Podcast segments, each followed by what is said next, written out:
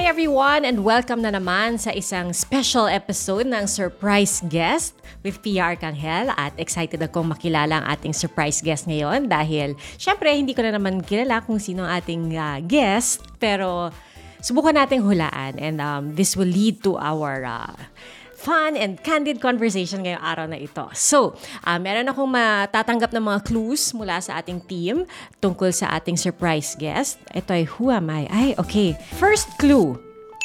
Dream, believe, survive. Ah, so ibig sabihin galing starstruck. Tapos next clue, I was part of a reality show's first batch of stars.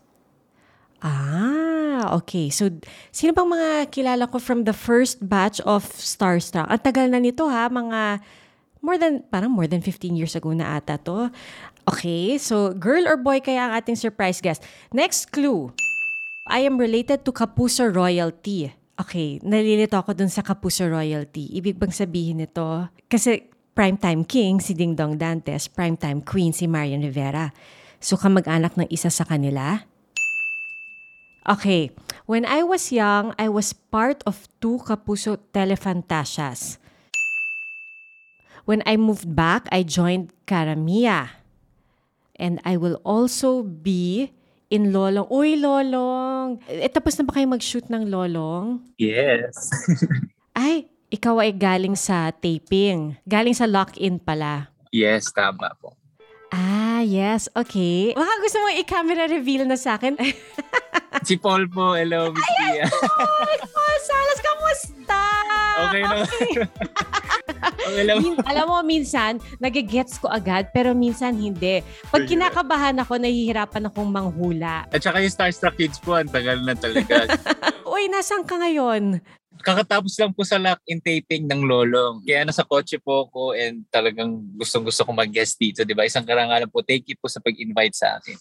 Uy, nako, thank you. At pinagbigyan mo kami, ha? Kahit alam namin busy ka at marami kang ah, pinagkakabalahan ngayon. Baka may biglang kumatok dyan sa bintana mo. Si Paul ay nasa Ayun na nga, ng eto, nandito sila Ara, sila Ruru, nandiyan dyan sa labas. Ah, okay. Oy, kasi medyo nag-iiyakan pa kami, Miss Pia, kasi after ilan years or months in the making kami talaga and sobrang natutuwa kami na finally natapos na and lahat ng hard work na po namin dito sa show na to. So sana po abangan nila yung Wow! Alam mo, mid-2020, pinag-uusapan na ang lolong. Kailan ba kayo talaga nag-umpisa ng taping? sabi po nila 2019, actually wala po talaga ako sa show na ito. Then nung nag-adjust sila onti sa story, konting adjustments din sa mga artista, nasali po ako nung year 2021. And sobrang ano po sa akin, talagang parang feeling ko deserve ko rin yung role na to, kumbaga right time din sa akin. So sobrang happy po ako na naging part po ako ng show na ito. Wow! Pwede mo bang ikwento sa amin kung anong role mo dyan? Or surprise pa lahat? kontrabida po ako dito. Anak ni uh, Sir Christopher De Leon. First time niya po ulit magti-TV dito sa Lolong at sa GMA. Siyempre, produce ng News and Public Affairs. So, sobrang bigati talaga. And anak din po ako ni Miss Jean Garcia dito. So, parang kami naman yung political family sa show na ito. So, kami yung nasa bad side, sa kontrabida side. Grabe naman mga magulang mo sa show, Christopher De Leon tsaka Jean Garcia. Uy, oo nga. Hindi ba nakakakaba pag sila yung ka-eksena mo? Nung first lock-in po, nakaka-feel ako ng syempre pressure and overthinking kasi lagi ko silang ka-eksena. Then yung mga scenes namin sobrang ambibigat, sobrang uh, drama lahat. Pero nung second lock-in, kasi nakita ko po yung support nila and yung pagre-reach out nila na gusto rin nilang mapaganda yung mga scenes, mapaganda yung show. So parang trinit din nila po ako as uh, anak kahit off-cam. Mm, ilang months na kayo in total nagte-tape? One year po. One year and a half. Medyo matagal. Opo, on-off. So medyo matagal po. Then may hindi naman inaasahan na accident. Na-accident po yung bida namin si Ruru Madrid Oo sa nga. nagka-spray, nagkalahat, may fracture. So sobrang happy talaga namin na natapos na ito. Iba yung sense of fulfillment. Pero sa haba ng naging taping nyo, parang may sense of camaraderie na rin kayo, di ba? Iba yung bonding nyo. Iba, iba po. Kaya grabe yung iyakan, grabe yung cleanliness, parang ayaw umalis lahat. Kaya hanggang ngayon po nandito kami. kahit, kahit yung last taping namin, last two days po nung kahapon pa. Ano ginagawa nyo ngayon? Banding-banding na lang. Yes, and nagpa-thank you sa isa't isa and parang nag-isang circle kami nagsabihan ng na-appreciate namin yung bawat work ng isa and also feeling ko dahil sa samahan namin makikita po yun ng, ng mga audience natin at makikita nila yung quality ng show pagka nilabas namin. Pero teka Paul, hindi ko alam na kamag-anak mo pala si Ding Dong Dantes, pati si Arthur Solinap. Yes, tit- mas uh, kapatid po siya ni ma'am. Si Tito Dong naman pinsan po ni mami. Sa mother side ko po sila rel Wow, ibang generation ka na pala. ah, so Solinap ang middle name mo? Yes, Paul Paul Solinap Salas po. Ah, okay. Teka, so kamag-anak mo rin si Carlo Gonzalez? Yes po, Tito Carlo. Si, si Tito. Tito na. Oh. mga kaibigan kong generation, eh, mas bata. Yung tito mo na pala yon. tito ko na po. Grabe. So yun, okay. happy po ako na natulungan din nila ako kasi kakauwi ko lang din po sa GMA. Three years pa lang ako dito. Three or four years. So at least yung pagkabalik ko po dito na feel ko welcome pa rin ako and talagang tinutulungan din nila ako sa bawat work ko kahit hindi kami magkaka-work. Yung sabi mo umuwi ka dito. Sa, saan ba kayo galing? Ay hindi, kabilang network po. Umuwi lang ako ah. ulit sa GMA.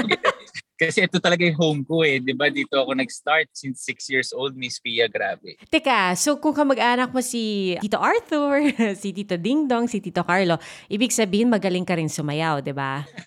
Nakikita namin actually eh. So, totoo pala yon na genetic talaga yon yung, yung galing sa sayaw? Yes, parang feeling ko naman po, marunong, hindi ko naman masasabi magaling, pero uh, I love dancing din naman po. And sa father side ko din, universal motion dancers dati. Father side ko si Jim Salas po yung may twin sa UND. Yung mga oh my 90s. gosh. Ito yung mga kilala ko nung kabataan ko. 90s babies. Halos sa blood na rin po talaga eh pagsasayaw kasi mother side meron na and sa father side. So talagang growing up, love ko na rin po dancing, singing, mag-perform actually. To be in the spotlight, ganyan. Eh di ba meron ka ring TikTok? So doon mo na ilalabas din sa TikTok? Yes, opo. Tsaka minsan yung pagka comedian side ko din kasi minsan magaan din po. So sa TikTok na ilalabas ko rin. So ayun, pa-thank you naman ako sa lahat ng supporters ko na hindi nagsasawa sa mga ganun ko and sa pagsasayaw-sayaw ko. Grabe, ilan na bang followers mo sa social media, yung iba't ibang platform? Sa IG po, halos pa 1M na ako. So sana guys, please follow me on Instagram, Paul Salas. Then sa TikTok po, kakastart ko lang. Like parang wala pa po akong one year. And nasa pa 500k na rin. So sobrang thank you. And ayun po, sa YouTube nagsa-start-start din po ako ng mga vlog ko. Pinapakita ko yung bonding namin din ng family ko, like sila Tito Art and also sana mag-subscribe din sila. Yeah. Grabe! Tapos, eh, syempre, I'm sure during pandemic, tumaas rin yung number of followers mo. Opo, okay naman din. Then, syempre, dumami rin yung mga social media platforms. Nandiyan yung TikTok nung umuso yung nung nagka-pandemic, umuso yung TikTok, lahat. And also, happy rin po ako na marami din dancers na nakakapagkita na nakakapag-show ng talents nila sa TikTok. Hindi lang naman ako. So, may mga iba't ibang dancers din na kahit hindi lumalabas sa TV, nakikita din. So, happy naman din po ako as a dancer. Paul, kwento mo naman sa amin. So, balikan natin yung ano ah, yung Starstruck experience yes. mo. Starstruck Kids, di ba? First batch, opo. And last, alam ko wala na pong ibang starstruck kids din. So, siguro na-stress na sila sa kakulitan namin. opo. Ibig sabihin ka batch mo sina, sina Bea, Miguel Tan Felix. Oo, Miguel Tan Felix. Parang at that age ba, nagkaroon kayo ng parang bond or friendship na? Kasi syempre, aliliit nyo pa nun, di ba? Ilang taon ka ba nun? Six years old po kami, opo. Nasa ganun. Six, seven. Of course, meron po. Kasi nung, kahit nung wala ako sa network na ito, kahit nasa kabila ako, no, nag, nag pa rin po kami, nagpa-plan kami ng reunion, nagpa-plan kami ng get-together kapag kami umuwi galing sa amin. Kasi yung grand winner po namin, si Kurt Perez, talagang nasa ibang bansa na po. Tapos yung ibang kasamahan namin nila Miguel, nasa ibang bansa din halos lahat. So pagka umuwi po sila, kami ni Miguel yung nagpa-plan na, tara mag-reunion tayo, ganyan. So hindi pa rin po nawala talaga yung samahan namin, Starstruck Kids. Nagtuloy-tuloy ka ba sa pag-artista? Kasi sabi mo nga, di ba, lumipat ka rin ng network eventually. Pero may time ba na nahinto ka, parang na, napagod or na-burnout? Kasi usually, di ba, pag mga batang artista, mahirap ituloy-tuloy ang showbiz. May ganun, opo. Yes, may ganun feeling po, Miss Pia. Pero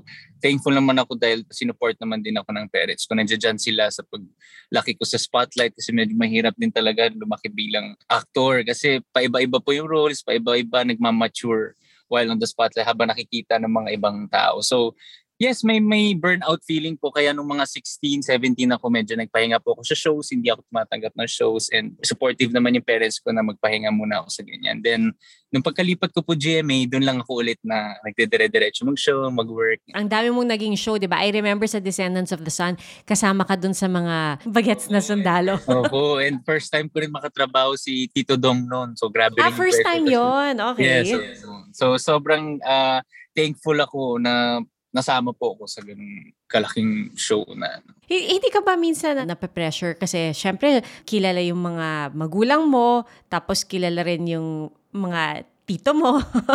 tapos alam ng lahat na magkamag-anak kayo. Wala bang pressure yon? May times na na-feel ko po yung napipressure pero sinasabi nila sa akin na may kanya-kanya tayong career, may kanya-kanya tayong ipapakilala, ipapakita sa mga tao. Ikaw si Paul, ako si Tito Dong mo, siya si Tito Art. So parang may mga ganun advice po sila na para maiwasan ko na yung pressure na ganun and mag-focus lang ako sa sarili kong career, sa sarili kong path. Parang ano sila, parang mentor din. Marami silang Opo. advice na binibigay. Mm-hmm. Sino sa mga ano mo, sa mga tito mo ang um, pinaka seryoso sa pagbibigay ng advice? Tito Dong, si Tito Dong. Ah, talaga? Opo. Kasi si Tito Art yung may pagka-joke side, may pagka-comedian comedian side. So si Tito Dong po yung talagang medyo seryoso. Hindi lang po on-cam na advice, talagang kahit off-cam po. The way ng pag-handle sa career, the way ng pag-handle sa family, sa lahat, ganun po. Humihingi ka talaga ng advice, as in tatawag ka or magme-message ka or pag nagkakakwentuhan lang kayo at nag, napag-uusapan yung mga bagay na to? Pag nagkakakwentuhan, kasi may shy type ako eh, medyo nahiya ako mag-reach out din minsan. So ang laking tulong din po sa akin na nasama ako sa Descendants of the Sun nga na Philippine adaptation kasi doon po kami talaga nakapag-usap Tito Dong and nakapag-bond. Parang ako lang si Paul, siya na si Tito Dong, parang gano'n. Si Tito, Tito Arthur, nakitito na rin ako. Nakatrabaho mo na rin siya? Opo, nung first show ko, nung pagkalipat ko po si Jemmy ulit, first show ko nakasama ko na po siya agad. So sobrang happy ako. Ah, sa Karamia, mm-hmm. okay. So isa siya doon sa mga cast. So sobrang thankful po ako na supportive din siya na oh ganito, ganito, ganyan. Masaya po and sobra hindi ko ina-expect na magkaka-work po kami actually. Ah, talaga? Mm-hmm. Oh, so, anong nag-joke sa'yo na um, bumalik sa pagiging isang kapuso? Uh, siguro po, uh, naghahanap po ako sa sarili ko ng change.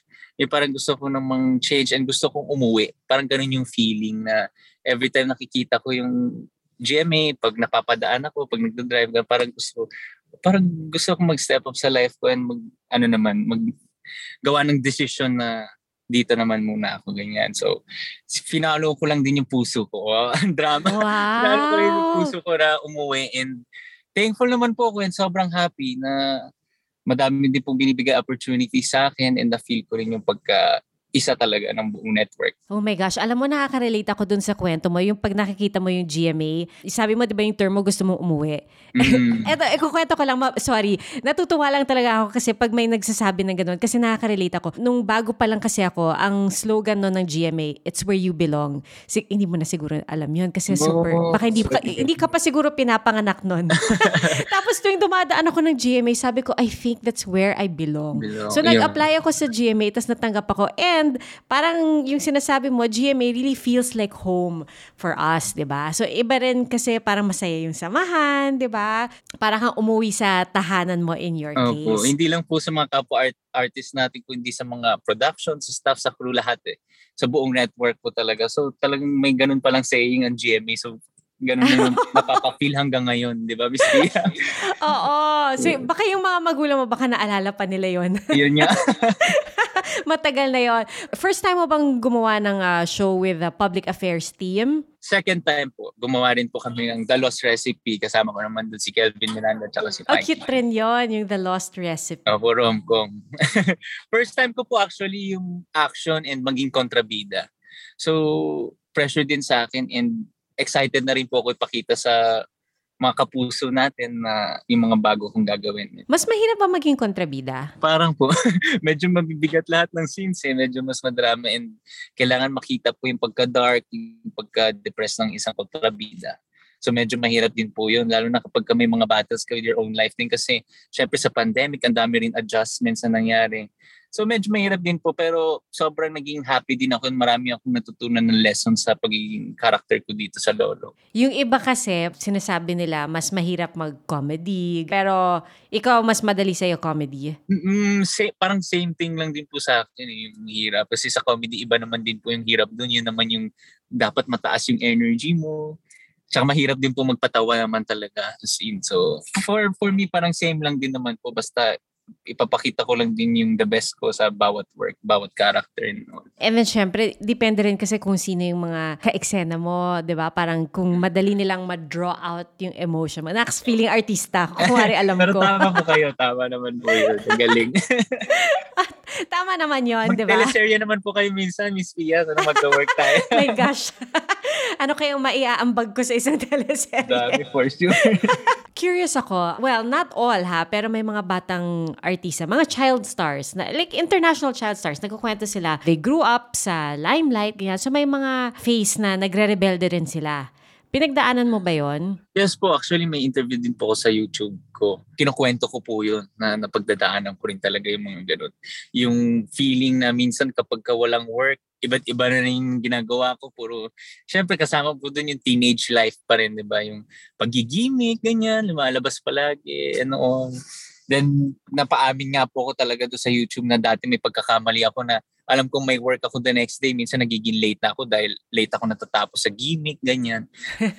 so, nung naamin ko po lahat yun sa YouTube channel ko and all, na parang prinamis ko rin sa sarili ko, mag-grow ako and all para maging isang actor pa and tumagal pa sa industriyang ito dahil love na love ko po itong network at itong work ko. Nakikita naman po na and nakikita ko naman din yung progress sa sarili ko na nag-grow ako. So, anong nakatulong sa'yo para malagpasan yung phase na yon? Yung love po ng family ko, nakikita ko marami pa rin sumusuport sa akin, nakakaintindi sa akin.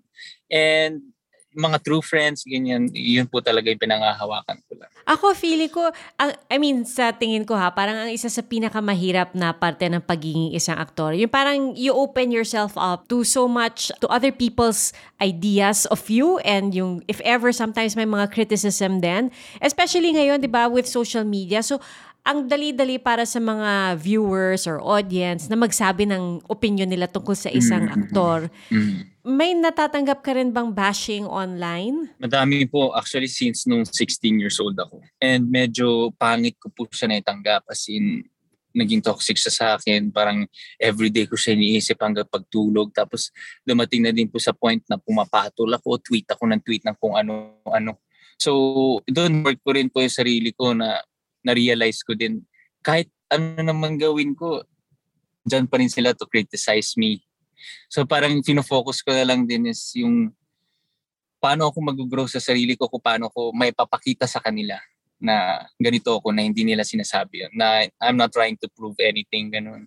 So pinanghawakan ko na lang, mas marami pa rin sumusuporta sa akin. Hindi ko na iniisip ko ano sasabihin nila. Dapat ano talaga, doon tayo mag-focus sa mas mga positive na bagay. Yes, positive thoughts, sa positive na bagay. Tama po. Pag pinag-usapan natin yung mga positive things like love, ganyan. Mm, Kinonect mo na lang talaga. inspire tayo.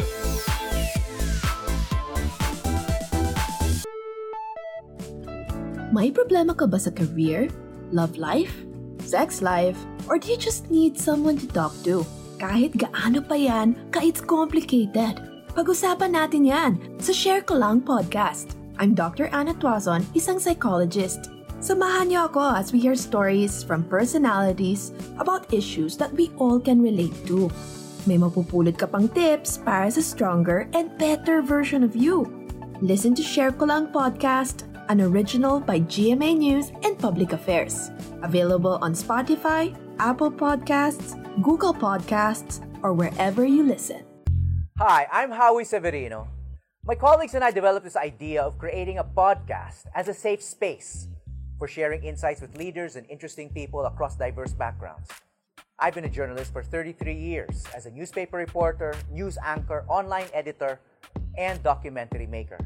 But podcasting is fresh territory for me. Check out the Howie Severino podcast, an original for GMA News and Public Affairs. New episodes will stream every Thursday Listen for free on Spotify, Apple Podcasts, Google Podcasts, and other platforms.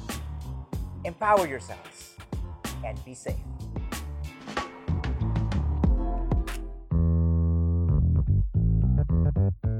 Pag pinag-usapan natin yung mga positive things like love, ganyan. Kinonect mo na lang talaga. inspire tayo. Oh, na-inspire. Oh, isa sa mga nagpapa-inspire lagi, love life. Siyempre, hindi maiwasan yon di ba? So, paano mo, ano, paano mo binabalanse yan? Work and um, love life. Siyempre, ang daming curious kasi, di ba? Sana nga po may dumating love life. Para feeling ko mas nakaka-inspire. Siguro po yung pag-handle lang dyan is yung, lalo na kung ka, ka-artista mo rin yung, kumari, ka-date mo or something. Siguro pag-handle dyan is naiintindihan nyo bawat isa yung work ng bilang isang actor and actress, ganyan. And naiintindihan nyo rin yung, hindi kayo pwede makialam sa work ng isa, hindi ka pwede makialam sa work. Parang gano'n lang siguro po. And kanya-kanyang ano eh, paano po i-handle yung things, kanya-kanyang plan if ever, parang yun iniisip. Ibig sabihin, mas gusto mo na actress ang ah, maging girlfriend mo para, or basta same industry, ganyan. Yes po, pero open din naman ako sa pag uh, showbiz. Depends naman kung sino mong papatibok ng puso ko.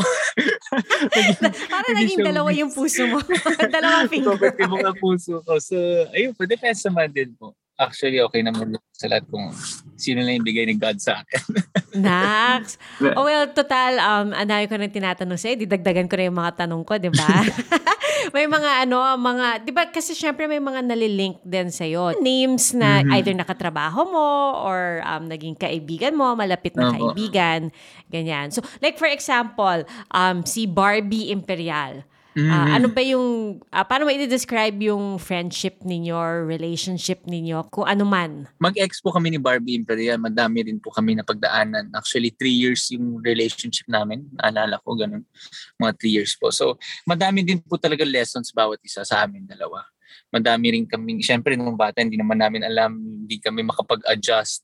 Medyo nakakain kami ng sobrang dami naming work, ganyan. So, na-realize namin one day hindi kami mag-work, hindi kami mag-work sa relationship namin. So, at least naman po naayos kahit papano, kahit medyo matagal, but naayos naman and all. So, ngayon, okay naman kami. Okay naman din po kami. So, talagang tinanggap lang din namin na hindi kami mag-work and lesson lang bawat isa sa amin yung relationship namin dalawa. Kumbaga, kinuha na lang namin as marami kami natutunan na lessons doon. Ganun, para sa next na ibibigay ni God na relationship. Parang napaka-mature na nung ano no, nung Wow. outlook mo dun sa naging relationship niyo. Naku po, ang dami ko na napagdaanan sa pagmamahal. And to think ang bata mo pa pero napaka-mature na Wow, ng iyong talaga. outlook. so pag nagkita kayo, okay naman, parang Okay um, naman po. In touch pa rin kayo. I mean, maliit lang din naman kasi yung mundo ng showbiz, 'di ba, ng industry. Opo, hindi po kami in touch, eh, hindi. Pero feel ko pagka nagkikita kami sa isang event or something, kumbaga, andun pa rin yung respeto na, hello, andun yung, I still respect you kahit naman hindi tayo nag-work and all. Oo. Eh si um, Taki Saito, ano ano? Si Taki, Oo. yun, hindi rin kami nag-work noon, Miss Pia, kasi syempre, medyo mahirap po yung LDR. Parang two years kami nag-LDR. And inabot din kami ng pandemic, so hindi siya makauwi dito sa Pilipinas. Di rin po ako makalipad doon sa Japan kasi isa na po siya sa girl group doon. Eh. Nasa J-pop industry siya. Ganyan. So proud po ako sa mga nangyayari sa kanya and all. Sadyang hindi lang po talaga kami nag-work. Pero okay po yung breakup namin. Masasabi ko parang okay naman. Kumbaga in a mature way naman namin tinanggap. Kumbaga honest naman kami sa isa't isa na talagang mahirap din i-work. So focus muna po kami sa sarili namin. Ganun. sa generation. Nak- may generation gap talaga. Hindi, may question lang ako. Kapag ba um, nakipag, ah, nakipaghiwalay sa dati mong boyfriend or girlfriend, okay lang ba na follow mo rin pa rin siya sa social media?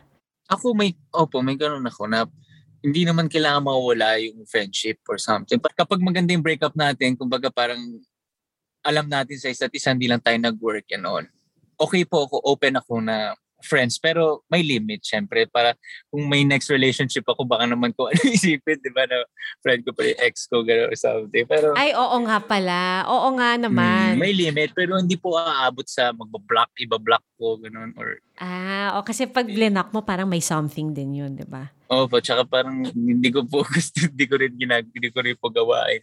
So, okay na yung parang same status lang na fina-follow mo, fina-follow ka. Hindi mo naman kailangan masyadong mag-like or heart emoji sa bawat post. Hmm, hindi naman, hindi naman. Pero pag nakikita ko po sometimes, natutuwa naman ako and parang sabi ko nga sa sarili ko, at least ito yung na-feel ko, di ba? Na happy ako for her. Ganun. Eh, syempre, di ba, sa kakabalita namin araw-araw, ah, parang ang dami namin nahahagip na balita. so, parang may mga, ano, may mga, alam rin kami tungkol sa love life. No po. Ayun Diba? nga po, nagulat ako. Pero ito, ito, ito alam ko, kasi di ba nagkasama kayo sa, nabanggit mo yung The Lost Recipe. Opo, opo. Para alam ka na to. Napapakamot ka. Alam mo na kung anong tatanong ko. Parang alam mo, feeling ko yung dating ko dito, parang alam mo yung mga tita na nakikita mo sa reunion na daming tanong. Ay, para na-miss yung pamangkin. Oo, pamangkin. Wala ka bang girlfriend? O? anyway, ah hindi. Pero di ba sa isang interview kasi, sa, na, hindi, nag-guest ka sa Mars pa more. Mars, Tapos, opo, opo. sabi mo may something sa inyo ni Mikey Quintos. O so parang hindi, hindi naman out of the blue yon. Na-pressure po talaga ako nun sa game. Kaya napa-oo. Yun lang pala yon na pressure ka. yung meaning ko po sa something is dating po kami ngayon. Kaso nga, medyo busy din kami sa isa't isa. May lock-in work siya, may lock-in work din ako. Nasa dating, anong tawag doon, position kami ngayon. And nasa ano rin kami na hindi kami nagmamadali. Kumbaga gusto namin sure na, kumbaga pa 25 na po ako. So gusto ko parang kung eto man, gusto ko, eto na yung last. Gana. So medyo gusto ko, medyo sure na ako sa pag-decide ko sa ganyan. And for sure, si Mikey din. So kaya hindi po kami nagmamadali din. Naku, pag nalaman ni Mikey, sinabi mo gusto mo yung next, yun na yun. Oh, Mikey, ah. Oo nga, baka, okay. Ilan taon na ba si Mikey? Ah, alam ko po kay age ko, 25. Okay, 25. Ah, o so parang at least nasa parehong stage kayo in life na 'di ba? Parang mas mature na, 'di ba? Parang Mm, syempre. Hindi na nagmamadali, wala nang puppy love vibe po. Opo. Hindi, ay, puppy love vibe. Puppy Pero love. cute rin kasi yung ano, 'di ba? Pag bagong ano, Cute bagong nagde-date, kilig-kilig. So gaano na kayo katagal nagde-date? Recently lang po eh. Actually, nung pagkatapos pala ng The Lost Recipe, dun, kasi nung nag- nakapag-build po kami ng band, lahat-lahat kami, ah, lahat po ng cast. Then, hindi naman po talaga kami doon. Parang after lang doon lang kami nagkaligawan, doon lang kami nag, nasa pupuntang dating side na. So, ayun po. Nakita lang din namin yung connection namin na minsan pag sa taping, nag-uusap kami, tagal na pala, hindi na namin alam. Ganun. Parang inaabot na pala ng next day, gano'n. Yung, Ah, yung parang pang Korean, pang K-drama, Oo, yung Okay. pagtingin mo may araw na pala. Grabe na. Ganon kahaba yung kwentuhan.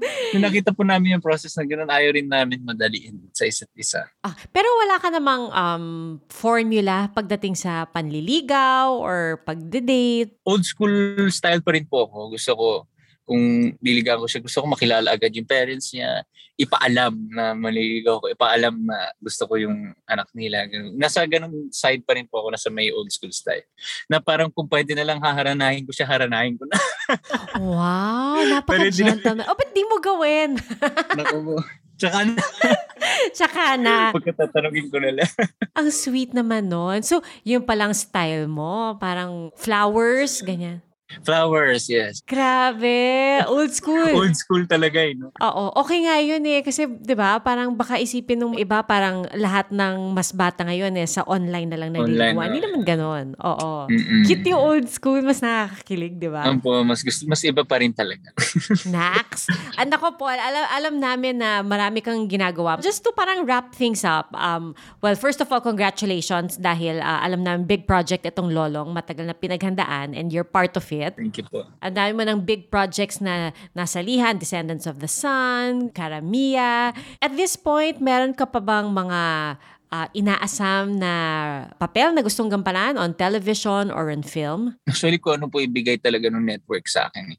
Pero itong role ko po na ito, matagal ko na pong inaasam to kung ganun yung word natin. Kasi matagal ko na pong gustong sumabak sa action, gusto kong matuto sa action. So dito ko lang po ito nagawa. So marami silang aabangan na mga fight scenes namin ni Ruru Madrid na talagang pinaghirapan namin. So sana, ayoko i-spoil po ngayon pero sana abangan nila kasi ang dami naming mga ginawa na hindi nagagawa ng iba. Parang ganun yung feeling namin. Kumbaga parang pang movie style kami na ganun. So proud po ako sa work namin and proud ako na nakatrabaho ko rin si Ruro kasi sobrang ang ayos katrabaho, hindi mo mafe-feel sa kanya yung pressure na parang uy, kontrabida ka bida. Wala walang ganun walang ganung personality, walang ganung vibe. So sobrang grabe po yung samahan namin dito lahat na kahit yung mga veteran actors and actresses eh nakakasama namin sa salo-salo. Nakakasama namin sa dinner kahit pag rest day ganun. So masaya po and grabe yung learning experience dito. Grabe rin siguro yung physical training ninyo, no? Opo, sobra. Grabe din. Pati yung mga, syempre sa swimming sa river, nako, sana po abangan nila yan. Be, bago ka ba sumabak sa taping, strong swimmer ka na talaga? Hindi po eh. Hindi nga eh. Tapos wala rin po akong training sa action masyado. So nung ba- bago ako sumabak dito, parang humingi ako ng help sa stuntman namin dito, sa lead stuntman namin na si Tito John Lapid.